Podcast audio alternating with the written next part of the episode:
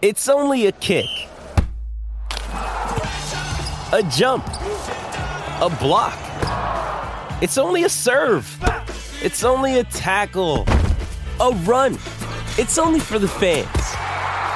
After all, it's only pressure. You got this.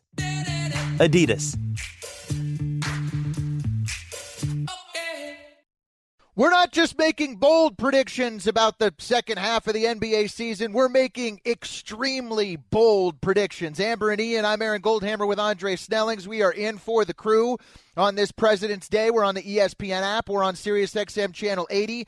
We are presented by Progressive Insurance. And Andre, we will get to our very super bold predictions for the second half of the NBA season in a matter of moments. But first, we have developments at Daytona. Andre, please remind everybody how much do you and I know about NASCAR?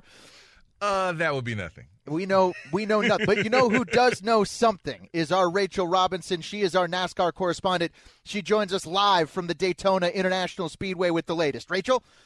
All right, so fellas, I have some great news for you. Da, da, we da. have a winner in the Daytona 500. We do. We do have a winner. William Byron has now won the Daytona 500, the 66th annual Daytona 500. There was a caution towards the end of the race, but that doesn't matter now because we have raced 500 miles at Daytona Beach. Back to you, Andre and Aaron. So there was a crash. I'm trying to understand what happened here. There was a crash toward the end. Yeah. And I thought we were going to overtime. Me I was all excited about overtime, and then someone came in and ruled that this dude driving this car was the best car, the fast. Now he's doing donuts I, on the I'm infield. gonna have I was to ready go for the and double toss. check what the official ruling was, but they were close to the start finish line when the crash happened, so they could have said they had finished they had started the last lap. I will get some clarification and I will let you guys know. I All was right, take- sure they should have received. Yeah. For the overtime, you re- no, no, you don't receive. You kick, you kick. Yeah, Kyle Shanahan screwed up this overtime also. Oh, there are fireworks going off. Everybody's all excited about the guy whose name I already forgot. Who drives the number 24 car? I thought you'd retire that after Jeff Gordon. No? I was gonna say I thought 24 was famous. I, I know that. that- this is sacrilegious. The 24 won the Daytona 500. It's not Jeff Gordon. I mean, I know about enough about NASCAR to know that. All right, on to a sport that we do know something about. Dre, uh, second half bold predictions, very bold predictions. You like to go out on educated limbs, being a member of not just our NBA team but our ESPN NBA analytics team. You know, picking the Boston Celtics to win the title isn't bold. So let's start with you. Give me a bold second half prediction. Let's get us underway. All right, I am going to go bold on the division winner level. Um, if you look at the Southwest Division, the New Orleans Pelicans are the favorite to win. I think the Dallas Mavericks at plus money are going to win the Southwest Division. So that's something that uh, is actionable by those listening that that happen to have an interest in in uh, putting a little uh, incentive on the rest of the season. I think the Mavericks are going to finish strong. And the Mavericks are one game back of New Orleans now. New Orleans at 33 and 22, Dallas at 32 and 23. You know what's funny about New Orleans? Obviously, Ingram has been great. CJ has been good. They've done this with a relatively healthy Zion, Mm-hmm. Andre, but it's he's not making a Zion like impact. So I Yeah. think the key for them is at some point maybe he's a little thinner and a little bit more spry. He doesn't play much defense, but they've got to start getting not just some impact, but a star level impact from a Zion Williamson that's actually on the court. Yeah, no, I agree with that. And the, the thing is, though, is at this point, two thirds of the way through the season, mm-hmm. are we expecting that type of turn? I'm not necessarily expecting that for this season, whereas I think the Mavericks are on the way up. Um, I'm going to make a bold prediction for the second half of the NBA season and tell you that I think that the Oklahoma City Thunder are going to finish with the best record in the West. Ooh. And I think that Shai Gilgeous Alexander is going to win the MVP award. All right. We had our straw poll come out from Tim Bontemps and our great ESPN NBA team, where they poll likely voters, and Shai finished second behind Jokic. But I think it'll be the story of the year if OKC ends up finishing in the number one spot. Now, I think they're in danger of getting upset relatively early on because they have no playoff experience on their team whatsoever, and they're very raw and. I think at some point, uh, I'm hoping that KD ends up going back there and ends up being the last piece they need to win a championship. But Oklahoma City right now is poised with Chet, who may be the rookie of the year. Uh, it's going to come down to him and Wemby um, and a, a, cast of great supporting players. But really, this is one of the years of a guy. This is kind of the year of Shai. It's his coming out party. Mm-hmm. I think OKC finishes first in the West. They've got a manageable schedule down the stretch, and I think Shai wins the MVP. Dre. Yeah, no, that's a strong multi multi piece um, prediction. I think I agree with you that Shai has a, a strong inside chance to win the MVP because I think that part of the reason that Jokic is still the favorite is the expectation that you know what they've they've been pacing themselves, but they're going to end up you know uh, probably winning the West or, or contending for the West. Whereas you know I don't think they're currently fourth, and I could very easily see a world where they finish no better than fourth in the West. In which case, that would really help Shai's uh, chances to win. I'm not quite as convinced as you that they're going to win the West in the regular season. Uh-huh. I think that, and, and maybe this even segues a little bit into my next prediction. I think the Timberwolves are legit.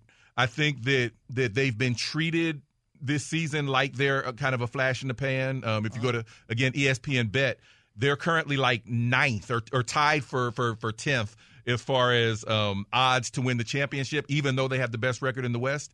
Mm-hmm. Whereas they're a team that going into last season, I predicted that they were going to, once they traded for Rudy Gobert, I said Gobert is one of the biggest impact players in the NBA. He does it on defense. They're going to do great this year. Uh-huh. And they didn't. They were yeah. very, very took mad a, last year. Took them a year. Took them a year.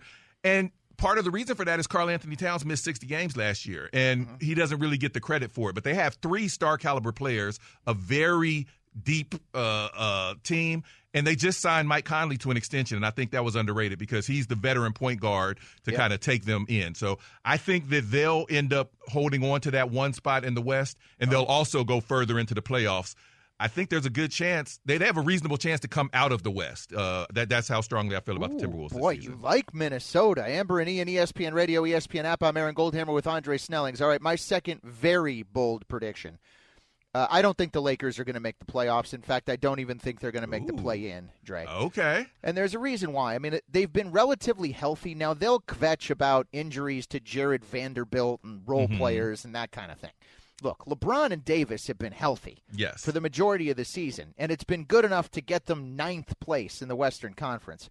I've watched enough basketball to know that I don't know that Davis and LeBron are going to stay healthy the rest of the way. And if one of those two guys goes down, let alone both of them, their margin for error is just completely gone. So I think it's much more likely that the Lakers miss the playoffs altogether then they get back to the conference finals. Uh, I haven't looked at ESPN Bet to see what those odds are, but I'd take them. I think Golden State is the team between those two that I could see making a run, and not the Lakers, who I am boldly predicting, Dre, are going to miss the playoffs and the play in. They will be in the lottery come May.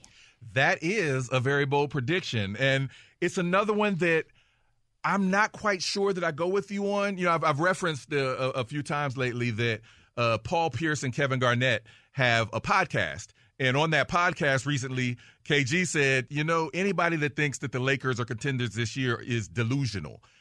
And I kind of I'm I'm not willing to give up the delusion myself because I I agree with you that the health of LeBron and AD are paramount. If either of them gets hurt, then their contending days are over. But they're two thirds of the way through the season. They're coming off of a break. I'm not sure that it's that long of a shot that they do remain healthy for the rest of the season.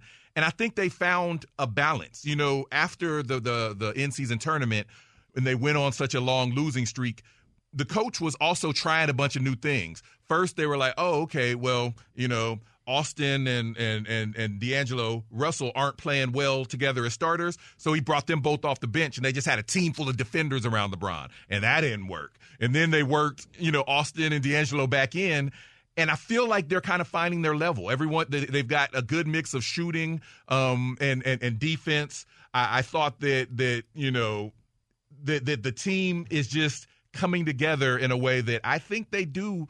I think they have a better chance of making the playoffs outright than of missing the play in.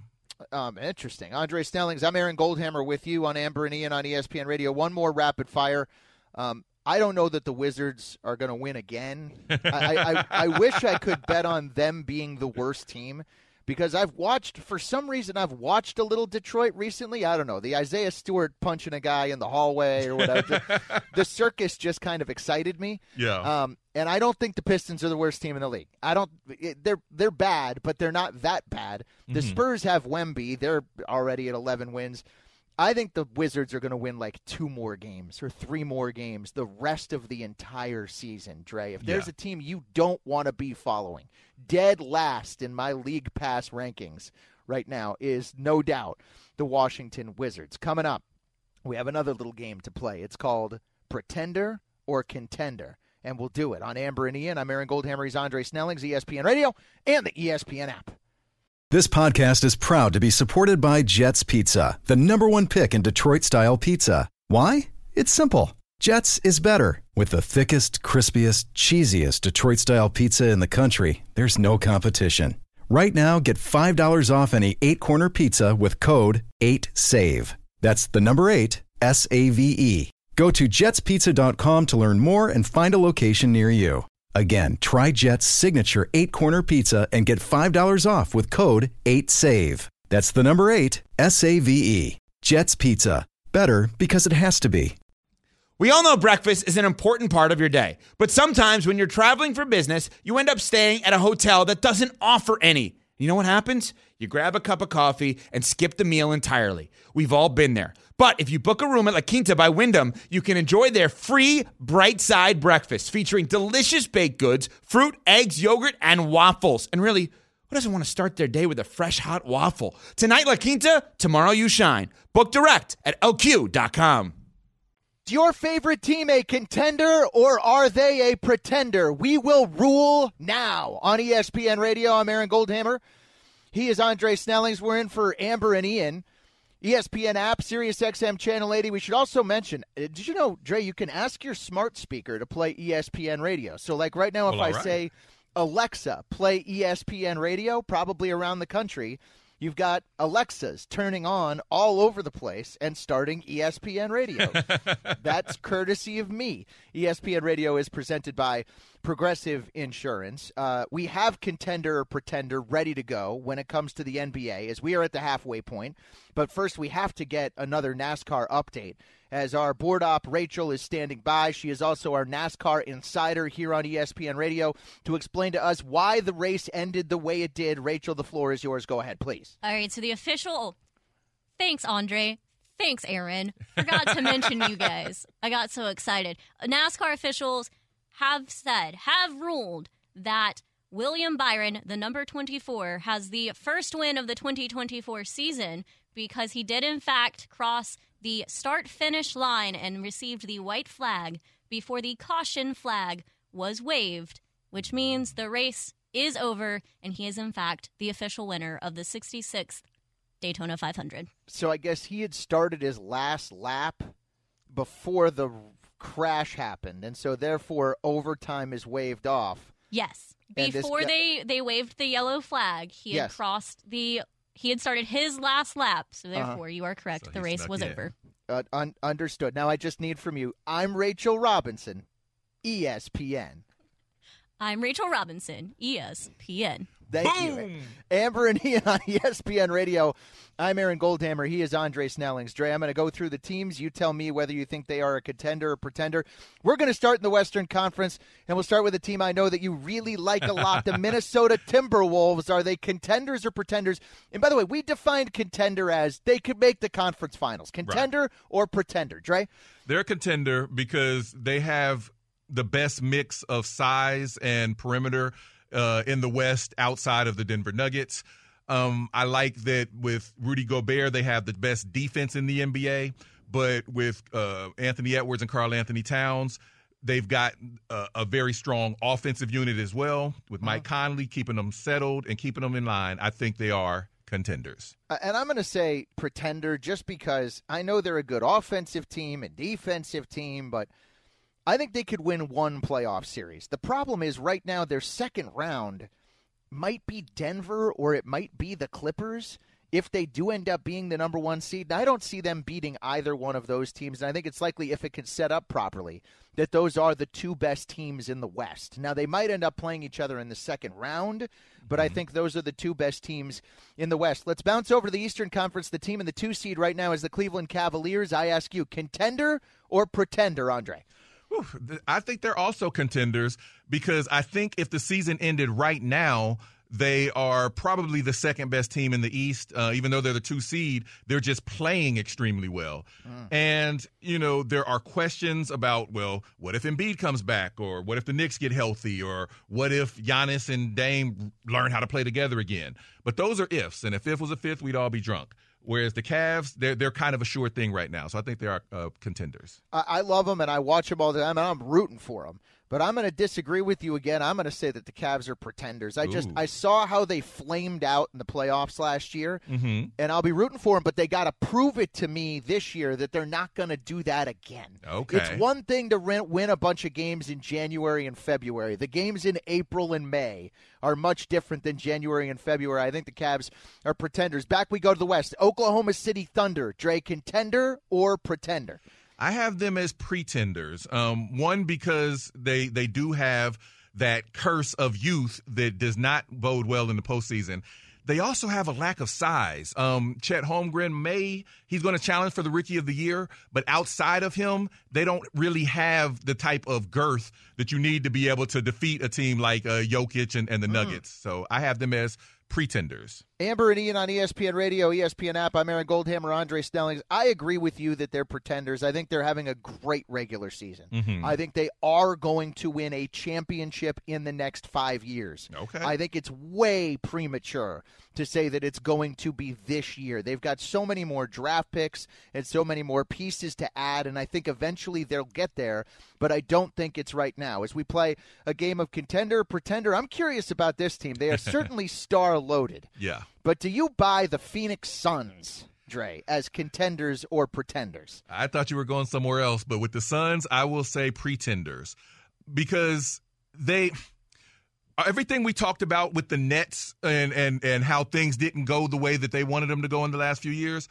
The mm-hmm. Suns are like the Nets West, right? You know, and it's it's built around the same players. I don't think that Durant and Booker and Beal have enough breadth of like they're all excellent scorers, but they don't have the the breadth of game to go around that, and they don't have the depth as a squad to make up for what they're lacking. So I, I think they are pretenders in the Western Conference. If they're all healthy, it's a hell of a top three. Mm-hmm. I don't know that I can trust that they're going to be, but I'm going to say they're contenders just because I know how potent on offense those three guys really are. Amber and Ian, I'm Aaron Goldhammer. He's Andre Snellings. All right, the East, I think the team I teased you with are the Milwaukee Bucks. They've Yeah. got probably.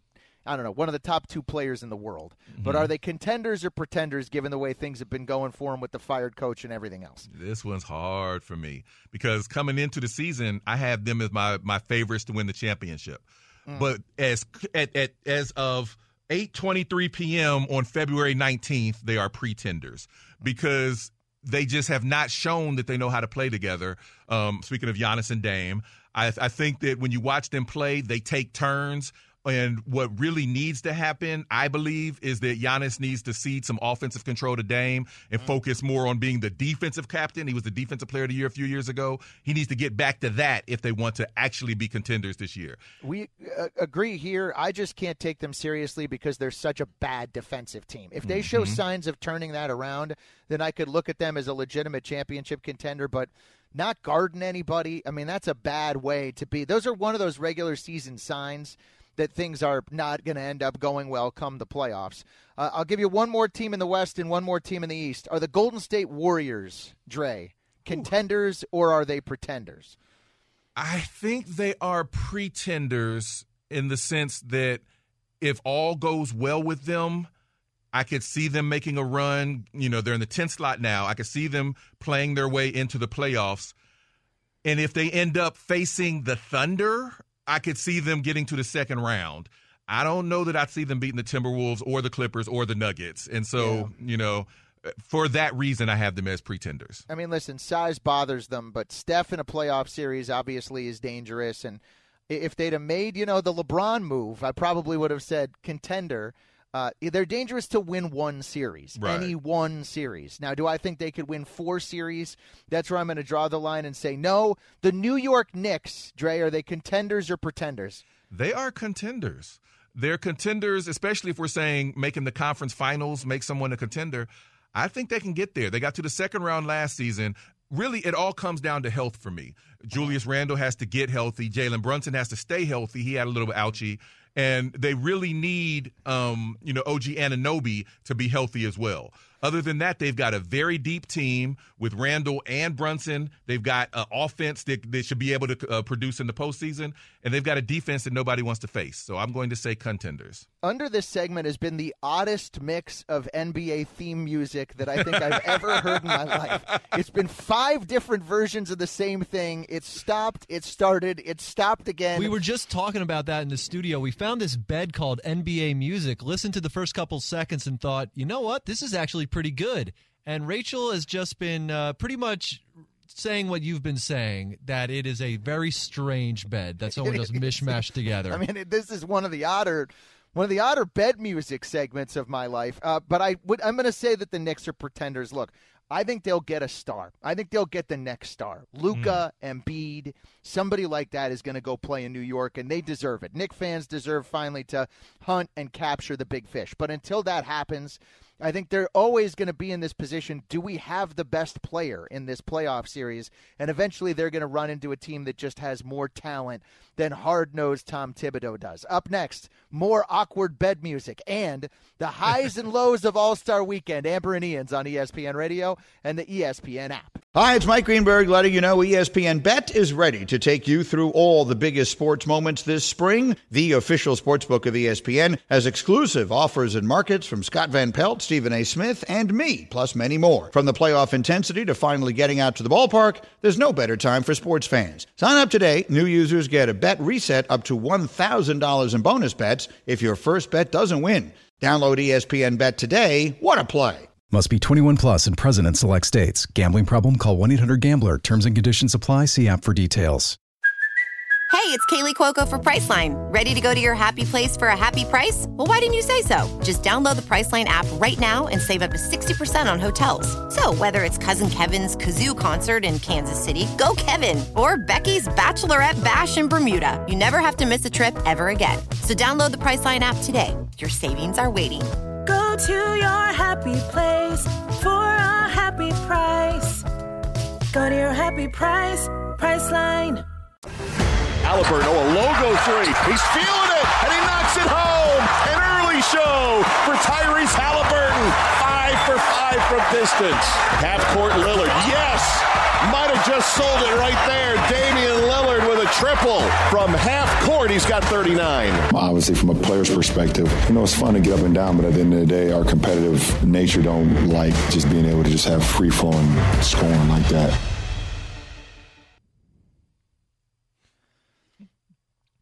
Well, there has been a lot of complaining about the NBA All Star game today, and guess what? Andre and are about to do, and I are about to do more. Amber and Ian on ESPN Radio, ESPN app, Sirius XM Channel 80. I'm Aaron Goldhammer.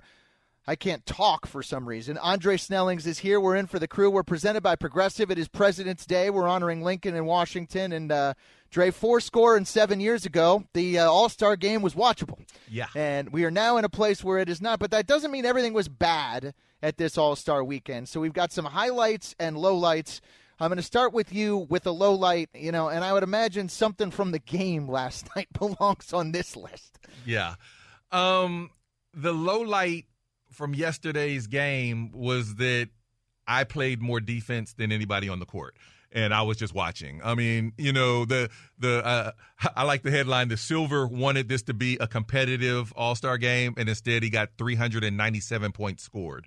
Um, and, and, and so it was essentially a layup line. And so that's hard to watch. You know, there's a reason why uh, games are televised and practice is not, and and that's kind of what we saw yesterday was kind of a glorified practice. Well, listen, I thought one of the real lowlights. I think uh, Luka is going to have a Hall of Fame career. Uh, ultimately, in the end, I think he's going to win championships, sign giant shoe deals and contracts. But this is a game where there is no defense. I guess Luka's not built to be throwing himself alley oops or whatever, which is what the All Star game is for. But he had a really embarrassing moment. He Dre. I did. mean, he, he tossed it to himself off the backboard. He rose up and he jammed it right on the front of the rim and then awkwardly fell to the ground. and to me, it was sort of summed up the entire night, kind of summed up the whole game as Luka Doncic made a fool of himself on national TV. Let's let's talk more positively here. You know, mm-hmm. I'll give you a highlight. Obviously, Sabrina and Steph, there was a big piece of that that was a highlight. I actually thought the skills competition was one of the better skills competitions that I've ever watched. Now, please tell Anthony Edwards that he has to, you know, focus and lock in on this. But I actually kind of got a kick out of it. I, I enjoyed watching a display of the fundamentals of the game. It kind of feels like a miniature golf course, Yeah. but it was not the worst thing on All Star Saturday night. I think there's a little something there, maybe that they could continue to do. I thought it was fun that the team Indiana won. It was probably rigged for them to go ahead and win anyway.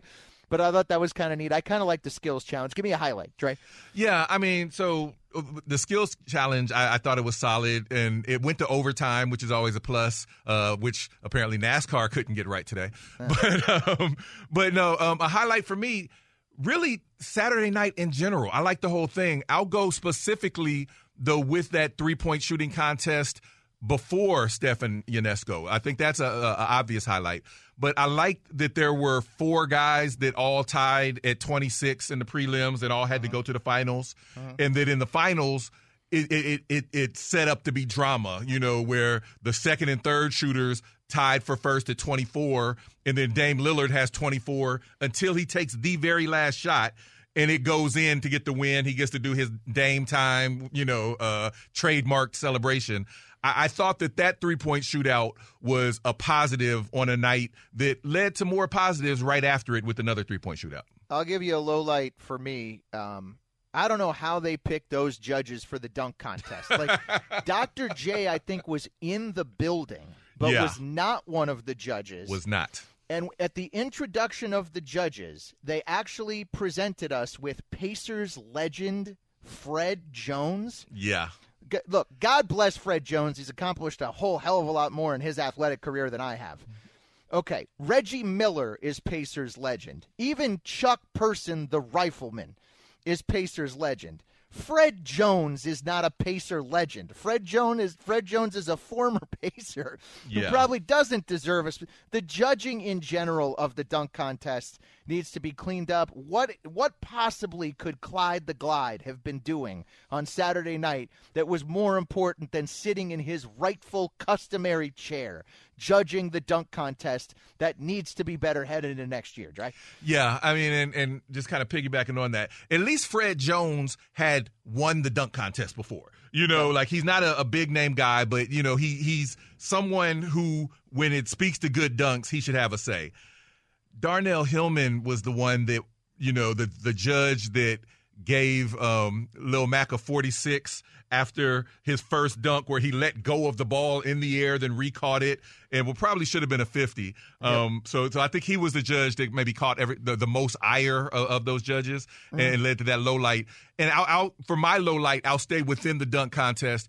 It was after the finals dunk from Jaylen Brown, the first one from Jaylen Brown, and the first one from Lil Mac, where the the scoring was so bad that the crowd had to boo. Oh. You know, when when you're oh. getting a boo during the dunk contest, Not good. that's not a good look. So I would say that was one of the low lights of the night. Uh, another highlight of the weekend to me, I, I thought the entertainment around halftime of the game was one of the best things on Saturday night. I thought Jennifer Hudson brought it.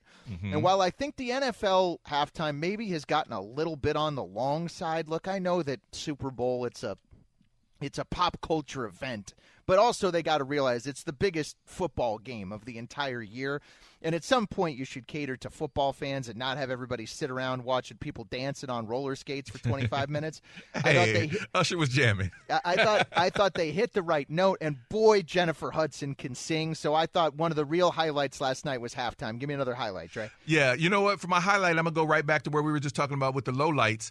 I think that in the dunk contest, Mac McClung's performance was a highlight of the weekend. And mm. you know, I was I did a show with Q Myers on Friday, and he rang the bell that you know this guy is not even in the NBA. He shouldn't be able to win the dunk contest.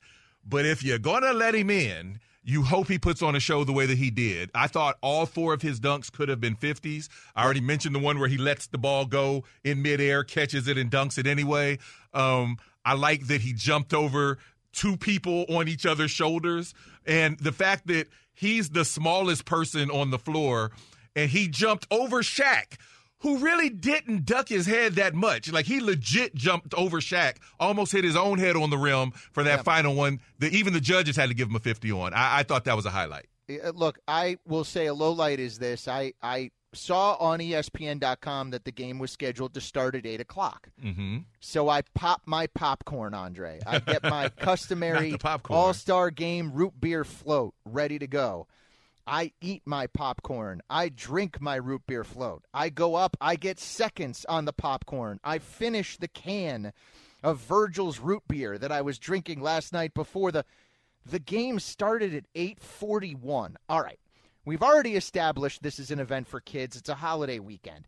What are you doing playing the All Star game at 11 o'clock at night? Right. After kids had gone to bed, play it at 3:30 in the afternoon, which is when they played it when I was a kid, so that kids can watch it and have it help grow the game. It's not like you're doing major ratings numbers for the NBA All Star game anyway. I don't know why they refuse to put this where it belongs, which is at 2:30 or 3:30 in the afternoon. Then they say it starts at 8 and they tip the game at 8:41. Yeah. that Yeah. was a 45 minute unnecessary wait where I ate three bowls of popcorn and had two root beer floats and gained five pounds because of it, Dre. Yeah, yeah. Um, I, I I can feel you on that, and now the mental image of you sitting on the couch slamming popcorn as you're waiting for the game to start is stuck in my head.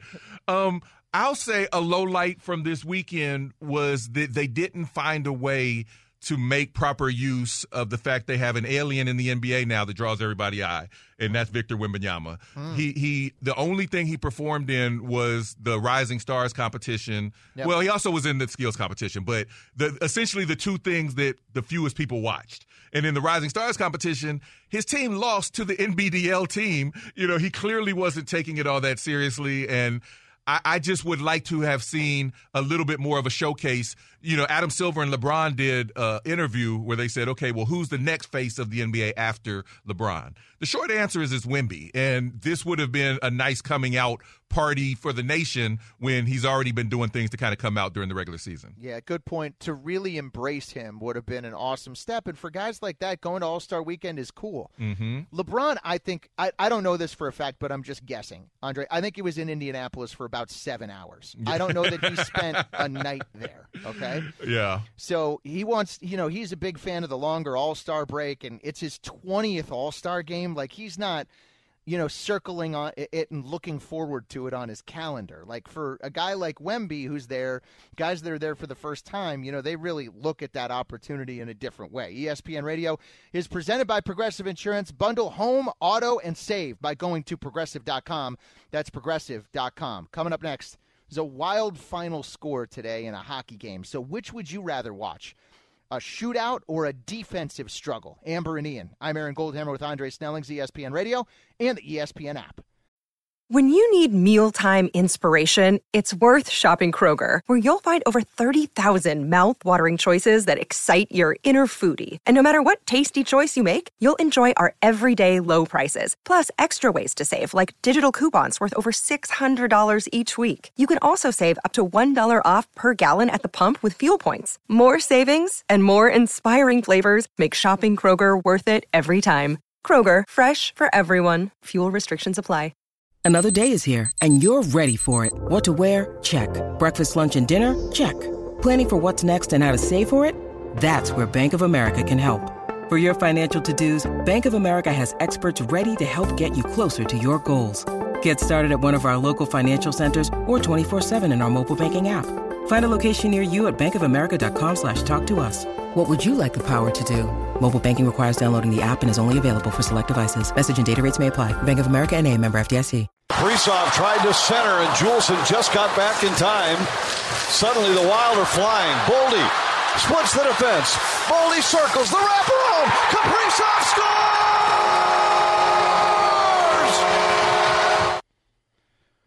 Highlight there, courtesy of Bally Sports. Yes, we're talking hockey on Amber and Ian on ESPN Radio, the ESPN app, Sirius XM Channel 80. I'm Aaron Goldhammer with Andre Snellings. We are presented by Progressive Insurance. There's one score if you watch the bottom line on ESPN, and I got Virginia Tech, Virginia on right now. Virginia Tech is killing Virginia in college basketball, and we have this uh, Houston Iowa State game coming up nine o'clock Eastern time on uh, ESPN, which is a great top ten matchup in college hoops tonight.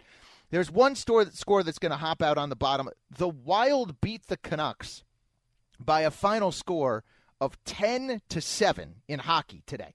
There were 17 goals. Now to me, teams don't score 17 goals in the NHL in 2 weeks. In the NHL that I know. The Wild scored 7 goals in the third period alone and shout out to uh, Joel Eriksson Ek who had three goals and three assists. He had six points. He had a hat trick of goals and a hat trick of assists in this game. Dre, it's brought up the question. Just in general, do you find a shootout or a defensive struggle more aesthetically pleasing? What kind of game would you rather watch generally in sports? Right. So, you know, generally is going to be a different answer than for hockey. For hockey, I like the shootouts because I'm typically coming at it from the angle of ESPN bet, uh, you know, probably props, and so the the higher the score, the more likely that my props are going to hit. And so I remember there was a game last week where Auston Matthews had a hat trick, and um, later that day, Connor McDavid had like six assists, and so all of my props around them hit that day. I love that. um, if we're stepping outside of hockey, then I like there to be some defense. I think if I have to pick between the All Star break type score of 397 total points and like the 2003 Pacers versus the Pistons that I think the score was like 72 to 71. Yeah. I'd probably take the higher score just because that uh-huh. 72 to 71 kind of was like watching paint dry. Uh-huh. But can we get some middle ground? You know, I, I like there to be a hyper competitive game, which includes both stops and you know accomplish the accomplish the scoring doesn't mean as much if there's no defense trying to slow them down. You know, I, I'd agree, and I, I think, look, one of the great Monday night games we all remember a couple of years ago. Remember, it was supposed to be played in Mexico between the Chiefs and the Rams. Yep. And it was a total show. Yes. I mean, it was they, both teams hit 50 points. Mm-hmm. I guess there were plays on defense, but they were all touchdowns because Yeah. everybody. It looked like every time you'd looked up at the TV, there was another score. That's a fun novelty, but you don't want every game to become that. Yes. And I actually think that I'd rather watch the pitchers duel. I know that's kind of a lame. Maybe I'm just getting old at 41, Mhm. Andre, but to me, especially in a big game, hanging on every when there's only two or three runs scored in the whole game, it just magnifies the importance of every pitch or every possession. And I just find that more there's more tension in that. There's more drama in that than a game that finishes. Now, occasionally, do I like your 10 to 7 hockey game in the Stanley Cup Finals? Yeah, that could be memorable and really really fun.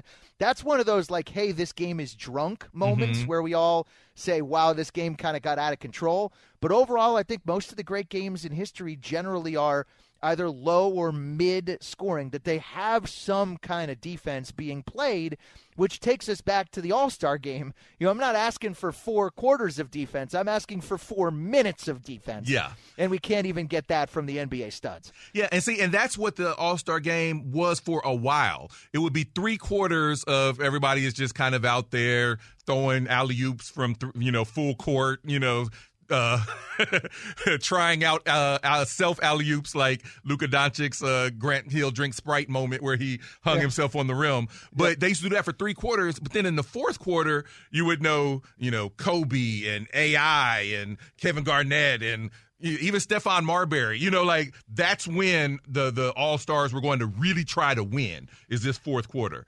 Eh, These days, we didn't even get that. The fourth quarter was where Karl-Anthony Towns scored the majority of his 50 points because it was just everybody's out there scoring. So I agree with you that I, I want to see some resistance. I don't know the the pitcher's duel or the goalie's duel where it's one to nothing. That doesn't do anything for me. The same with like you know soccer. I, I, don't love. That's one of the things I don't love about soccer is you could have a, a nil nil game and yep. it just comes down to the shootout. I need to have some offense in there, but yep. I like there to be a, a, a good mix of both. Well, listen, the Oilers and the North Stars way back on January fourth of '84 played the highest scoring game. I think this is the highest scoring game in NHL history that I found. Twelve to eight. 20 mm. goals. 20 goals. Yeah. And this game tonight game. was almost, you know, they almost taught that. You know, 17, that that's that's not too far from 20. W- wait a minute, I got another one, 12 to 9. I'm going through the highest scoring games in NHL history. Boy, the Oilers in the mid 80s, you know what they were? the Nuggets. They were damn good. they had uh, that Gretzky guy who yeah. would, you put him on skates and he I've was pretty solid. 12 to 9 Oilers beat the Blackhawks. Highest scoring game of the modern era of the NHL, not close. Oilers scored the first 6 goals of the game and they only won by 3 before Denis Savard got the Blackhawks on the board in the second period. They'd fight back to get within 2, but the Oilers offensive depth was too much to handle. Jari Kurri with a hat trick and Glenn Anderson with a hat trick. They combined for 6 of the Oilers' 12 goals in the game a guy named Al Secord had a rough outing. He finished the night. You know, this plus minus stat that's in the NBA really comes from hockey. Oh, yeah. This guy was a minus seven Woo. in the game. Yeah. He was on the ice when seven more goals were scored than goal than plus goals where he was on when he was on the ice his team lost by seven goals i yeah. guess is the best way of sort of putting that in in context yeah um, uh, and to me, you know, I, I remember some of these wild games. I remember, you know, the the Nuggets and the Pistons played a crazy game in the 180s uh, back in the day, but I, I don't think you know they were ever going to see an NBA game where a guy gets 200 points. One other thought here, just on the offense versus defense uh, debate. There's been some talk, and LeBron got asked about it yesterday about 100 points scored in an NBA game Mm-hmm. I mean, mm-hmm. you know the analytics on this better than I do, Dre, but I would think it feels like 70 is a ton of points and that 80 is like a ridiculous milestone. But you got to realize that 80 is still 20 away from 100. Right. And a 20 point game in the NBA is a pretty solid game. Dre, I don't think so. I don't think we're ever going to see a guy go for 100 points in an NBA game again. I don't think it's really humanly possible. So here's the thing. I think before this season, I would have been more inclined to agree with you um, because that 81 from Kobe was like a ridiculous high watermark in NBA history. In you know, say since the 2000s, and then after that, you had to you know you, you drop down into pretty much the 60s. Whereas this year, in a two week span, we had four different guys go over 60, two of them go 70 or higher. And in all of those games, they they were on pace, right? Like I think when when with Karl-Anthony Towns, I believe he had like 50 at the half almost, you know, so it feels like the the right set of circumstances could lead to a hundred point outing, especially if a player gets hot and the team keeps funneling them the ball. Yeah. But um, you know, it's still pretty unlikely. I guess the other key there, the game has to stay close. Yeah. Right. Or, or the team just has to say like, our goal is to get uh, Luka Doncic to 100. Our goal is to get Joel Embiid to 100 points tonight. Mm-hmm. Right, which, which, that would take a special set of circumstances. It's like the end of the season and the team is done or what, and they're just trying to accomplish a personal goal. Um, the other piece, you know, quintuple overtime could change my mind. Right. You know, right. So, so something like that, a super, a super close game that goes into enough overtimes. If you give guys enough extra time, and then the way the game's officiated today, I mean, you kind of need to shoot 35 free throws to mm-hmm. get there. And if you're 33 of 35 at the line, like that sort of sets the stage for then you to have a hot shooting game the rest of the way. I just think we're so blown away by that 70 number. I just want to remind everybody that that's still a 30 point game away On from top. touching Wilt Chamberlain. Right. It's an incredible feat, but it's you're still not even really close. Coming up next, one important person was really not pleased with last night's NBA All Star game. We'll tell you who that is. I'm Aaron Goldhammer. He's Andre Snellings. This is Amber and Ian on ESPN Radio and on the ESPN app.